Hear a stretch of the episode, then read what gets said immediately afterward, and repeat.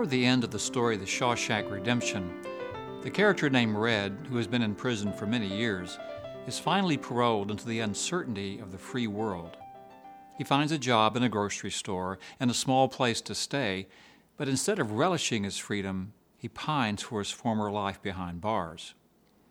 The sentiments of Red are not unlike those of Israel in our study of the book of Exodus. After hundreds of years of slavery in Egypt, the Israelites grumble as they begin to encounter the harsh realities of freedom.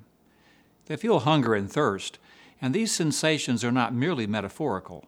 They're not hungry for freedom and thirsty for justice. They need real food and water. The irony of it is that they now look back with a certain nostalgia for the good old days of Egypt. If only we had died at the Lord's hand in the land of Egypt as we sat by our kettles of meat and ate our fill of bread. Their complaint is against Moses and Aaron, but ultimately it is against God. And this is the dangerous thing about nostalgia. We would be willing to go back to an old way of life at the expense of a new and better, if more difficult, way of life. Exodus teaches us that God leads people into freedom and cares for them through the uncertainties of their journey. If the basic meaning of the word nostalgia is an aching desire to go back home, the God of the Exodus is saying, You have a new home now, and I'm going to lead you there. But Israel has a lot to learn, and their first lesson is faith in God. One month into their journey, they're hungry, tired, and thirsty. Rita Burns, in her commentary on Exodus, says the crisis over food is really a crisis of faith. The people ask, Is the Lord in our midst or not? How could the people question God's presence among them, having witnessed God's marvels on their behalf? We might ask the Israelites as well as we ask ourselves do we trust God or not? A month after leaving Egypt, whatever supplies the people took with them had been depleted. They finished off the bread of slavery, and now they must rely solely on God. They are at His mercy in the desert. Perhaps this is what God is waiting for the Lord is more than patient, even generous to those who complain, providing manna each morning and quail in the evening. It's important to note here that the quail and the manna are natural to the desert. According to various commentators, what is known as manna is produced in the Sinai desert by a type of plant lice that punctures the fruit of the tamarisk tree and excretes from the juice a flake that disappears in the heat of day, but can be collected in the cool of the morning and even baked into a kind of bread. It is sweet to the taste and has a high amount of sugar and carbohydrates. As to the quail that came to the camp in the evening, migrations of birds coming from Africa or the Mediterranean are often exhausted enough to be easily captured and thus become a source of protein in the desert. So, the manna and the quail are natural phenomena used by God to feed the people. The extraordinary events that accompanied their leaving Egypt are a thing of the past. No longer are they to rely on even a, or expect God to work a miracle when they get in trouble or have a need. Soon they'll have to don their battle gear and fight the Amalekites. God is with the people, but they must grow in faith by recognizing God's presence in nature and in the grace they receive as they battle the desert and the hostile peoples who live there. Faith is tested in the crucible of trial and grows on the cutting edge of difficulty. The gift of manna comes with some regulations. Each family is to gather the amount of one omer per person, about two quarts for each day. They are neither to hoard nor to gather any more than they need, nor any less. If anyone were to gather too much manna on a given day, it would spoil. The exception to this rule is that on the day before the Sabbath, the day of rest, the people are to gather enough of the manna to tide them over through the Sabbath. Only on this weekly occasion does the extra amount collected not spoil. Now, why would God tell the people not to hoard or to gather too much manna? This regulation appears to be a test of the people's faith in God's providence. They're allowed provisions for one day only. When the daily allotment is consumed, will there be again enough for tomorrow? The people will have to trust and see upon waking each morning whether God has remembered them. We say in the Lord's Prayer, Give us this day our daily bread. Give us what we need for the day that lies before us. Help us to trust that if you clothe the lilies of the field and feed the birds of the air, how much more will you supply the needs of your children? This trust in God's providence to provide extends to the Sabbath rest as well. The Israelites are not to harvest manna on the Sabbath to allow for a day of rest from their normal duties. And why is this? The Sabbath rest for the Jewish people on Saturday and Christians on Sunday is to be a day on which God's people can relax their grip on life and responsibility and turn the world over to God. The Sabbath rest is essentially an act of faith. It says that we can trust God so much that we can spend the day not doing what we normally do the other six days of the week. On the Sabbath, we can take time to praise and thank God by joining our faith community in worship. We can even take the time to dress for church or synagogue in something other than our most casual clothes. Such an act of trust may yield surprisingly good results and maybe a little less stress in our lives. Let us now turn our attention to the manna itself and what meaning it might hold for us as Christians. Our closest connection to the manna in the desert we find in the bread of life discourse in John chapter 6. Here, Jesus feeds over 5,000 people in an area where there seems to have been little food. Yet Jesus feeds everyone from a few loaves of barley bread and some dried fish. Everyone on that occasion has plenty to eat, and there are 12 basketfuls of fragments left over. Next day, the crowd seek out Jesus because, as he says to them, They've had their fill of the loaves, and not because they had seen signs filled with spiritual meaning. The people remind Jesus, Our ancestors ate manna in the desert, as it is written, He gave them bread from heaven to eat. But Jesus replies, Amen, amen, I say to you, it was not Moses who gave the bread from heaven. My Father gives you the true bread from heaven. And then he goes on to say, I am the bread of life. Your ancestors ate the manna in the desert, but they died. This is the bread that comes down from heaven, so that one may eat it and not die. Whoever eats this bread will live forever, and the bread that I will give is my flesh for the life of the world. Jesus responds to the natural hunger of those who are following him with a call for a deeper hunger, the spiritual hunger for God, the desire to share in divine life. In the Sinai desert, the people complain because they're tired of walking and are physically hungry.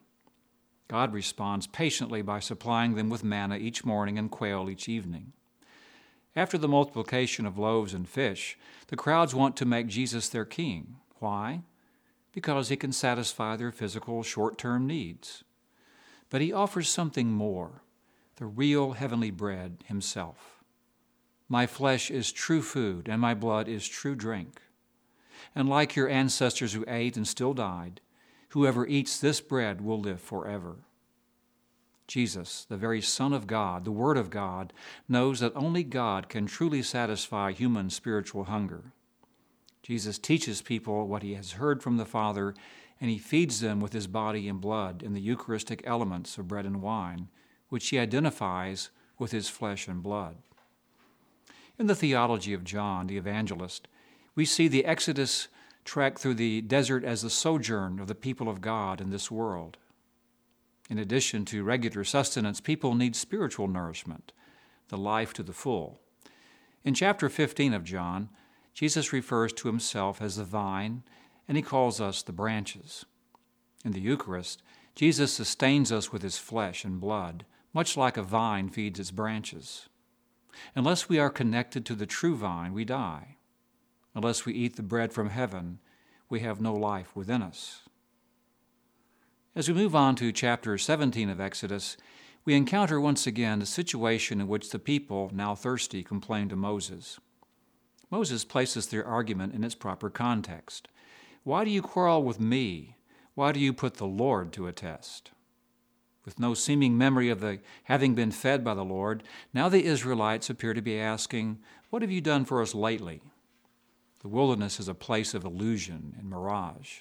But instead of thinking they see what is really not there, the people don't see what is actually there, namely, God's providential care. God no doubt would have provided water anyway, but perhaps this was a test of Israel's patience or faith. If the Lord had given them food, could not water have been far behind? In Moses' view, this quarrel for water is a test for God. The people once again begin to remember Egypt. The Israelites wonder, Is the Lord in our midst or not? So, God directs Moses to strike the rock with his staff and bring forth water the people and their livestock can drink. Though they test God, he patiently responds to their thirst by having Moses strike the rock with the staff, the same staff that turned the Nile into blood and part of the Red Sea.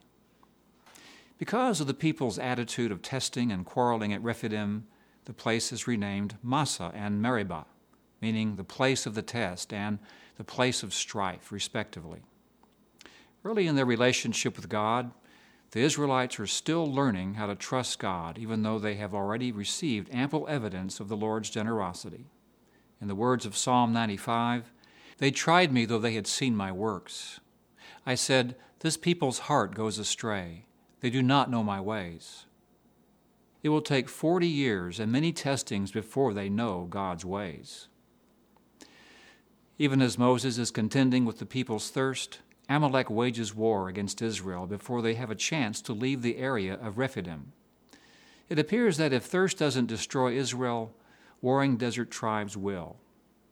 However, against Amalek's army, while Moses keeps his staff raised, Joshua and Israel have the better of the fight. But as he tires and lowers his staff, Amalek begins to win. Supported by Aaron and Hur, Moses keeps the staff raised and Joshua gains the victory. The battle has lasted all day and has required the efforts of Moses and an entire army. Though God is present, Israel is learning to have a large stake in its survival as a people. In the early stages of the Exodus, God steps in with plagues and the dramatic events at the Red Sea. Now God seems to be working through nature, as with the manna and quail, and through the active cooperation of Israel. Perhaps there's a lesson for us in this as we seek spiritual growth by cooperating actively with the grace that God gives us. In chapter 18, we again meet Jethro, the priest of Midian and the father in law of Moses. From his home in Midian, Jethro has heard of the Exodus and the wonders of God that accompanied this event. He brings with him his daughter, Zipporah, who is also Moses' wife, and their two sons.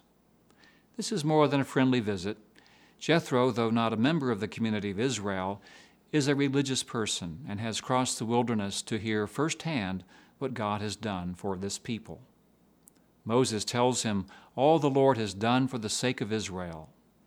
In response, Jethro rejoices and blesses God for these happenings. And then he offers a burnt offering and sacrifices to God and shares in a sacred meal with Moses and the elders of Israel. Thus does Moses, in a sense, evangelize Jethro by telling him of all that God has done for Israel.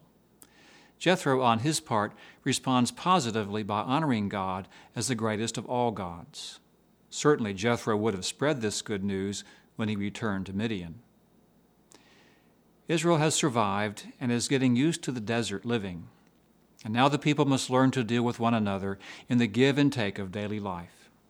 Once again, God offers no dramatic answers, no amazing last minute escapes. Moses and the people must discover ways to cooperate and compromise in order to build a cohesive community of faith. Unless they do, the elements and aggressive desert tribes will destroy them before they reach Canaan. Moses attempts on his own to bring order to the lives of his people. But as Jethro points out to him, you will surely wear yourself out, both you and these people with you. Before he leaves the camp to go home, Jethro, as though returning the favor for the hospitality, advises Moses on how to delegate his duties. Moses sits in judgment all day, every day, while people wait from morning until evening to bring their cases to him. When Jethro notices this, he advises his son in law to get help and to delegate this responsibility to others who can help him break the work down into manageable tasks.